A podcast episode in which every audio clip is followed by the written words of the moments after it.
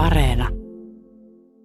Jopa taidennautinnoissa, joita sentään haemme niiden antamien vaikutelmien takia, me pyrimme mahdollisimman nopeasti siirtämään syrjään juuri vaikutelman itsensä, koska pidämme sen ilmaisemista mahdottomana ja pysyttelemme siinä, mikä sallii meidän nauttia kokemuksestamme syventymättä siihen liikaa.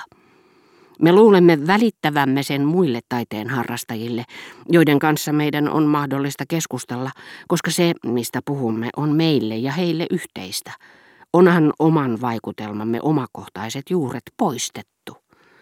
Mutta jopa hetkinä, jolloin olemme mitä pyyteettömimmin tarkastelemassa luontoa, yhteiskuntaelämää, rakkautta ja jopa itse taidetta – kun jokainen vaikutelma on kaksiosainen, toinen puoli on sisällä kohteessa ja toinen puoli jatkuu katsojan sisimmässä, joten sen voi vain katsoja itse tuntea.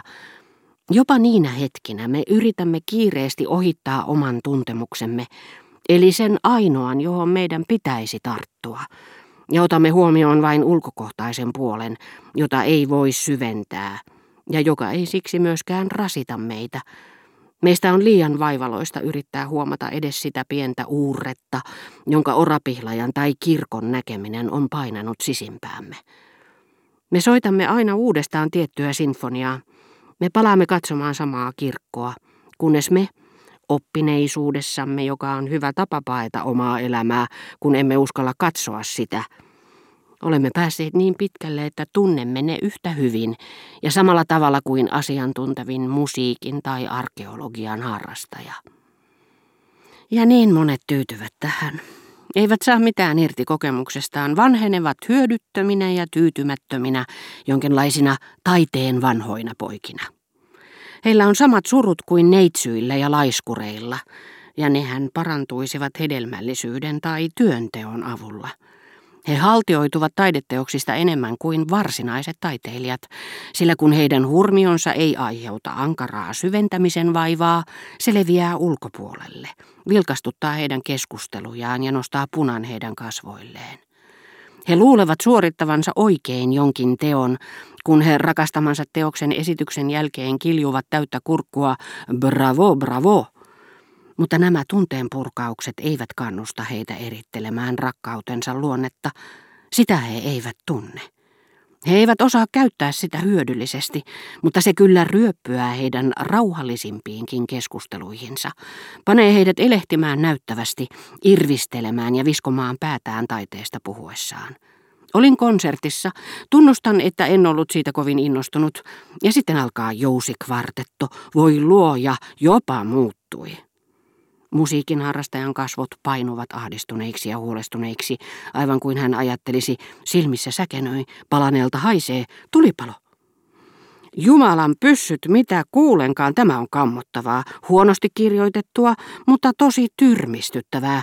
Tätä ei joka mies niin vain ymmärräkään ja katsetta säestää huolestunut äänenpaino, pää kallistuu sivulle ja taas elehditään.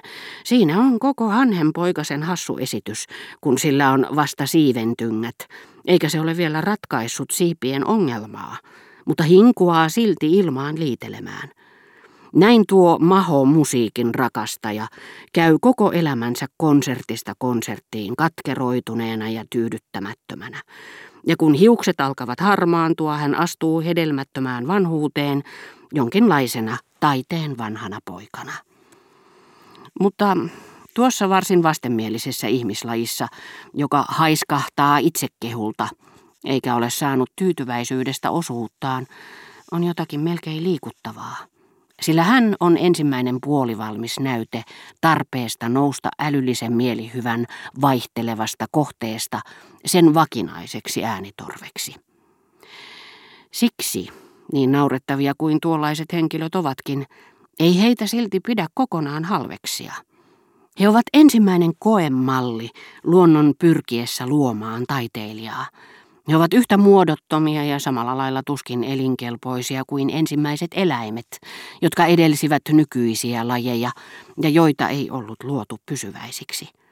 Nuo heikkotahtoiset ja luomiskyvyttömät taiteen harrastajat ovat oikeastaan yhtä liikuttavia kuin ensimmäiset lentokoneet, jotka eivät pystyneet nousemaan maasta, mutta joissa jo piili lentämisen halu vaikka ei vielä sen salaisuutta, joka odotti keksimistään. Kuulehan, ystävä hyvä, musiikin harrastaja jatkaa tarttuen puhekumppaniaan käsivarresta. Minä kuulin tämän nyt kahdeksannen kerran ja vannon, ettei se jää viimeiseksi. Ja koska he eivät osaa käyttää hyväkseen sitä, mikä taiteessa on todella ravitsevaa, he tarvitsevat taiden nautintoja koko ajan. Heitä riivaa bulimia, joka ei tee heitä koskaan kylläisiksi. Siksi he käyvät vuosikaupalla osoittamassa suosiotaan samalle teokselle ja luulevat jopa, että he läsnäolollaan täyttävät velvollisuuden, suorittavat tehtävän, niin kuin jotkut muut käyvät velvollisuudesta hallintoneuvoston kokouksissa tai hautajaisissa. Sitten ilmaantuu teoksia, jotka ovat erilaisia tai suorastaan edeltäjiensä vastakohtia, olipa kyse kirjallisuudesta, maalaustaiteesta tai musiikista – sillä kyky lanseerata ideoita ja järjestelmiä ja etenkin omaksua niitä on aina ollut jopa taiteessa toimivien henkilöiden parissa yleisempää kuin todellinen arvostelukyky. Ja tuo tunnetuksi tekemisen kyky on entistä enemmän voittanut alaa sen jälkeen, kun aikakauslehtien ja kirjallisten julkaisujen ja niiden mukana teennäisten kirjailijan ja taiteilijan kutsumusten määrä on kasvanut moninkertaiseksi. Niinpä nuoren polven parhaimmisto, sen älykkäin ja vähiten omaa etuaan ajava osa, onkin pitänyt vain sellaisista teoksista, joissa on korkeaa moraalista ja sosiologista, jopa uskonnollista sisältöä. Se on kuvitellut, että ne ovat teoksen arvon kriteeri, ja tehnyt saman erehdyksen kuin joku David, Chenavard, Brunetière, ja muut aikoinaan.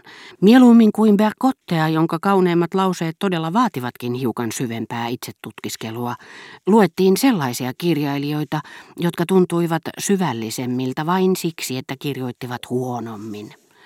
Bergotten mutkikas tyyli sopi vain seurapiireille, sanoivat tietyt demokraatit suoden seurapiireille ansaitsematonta arvonnousua.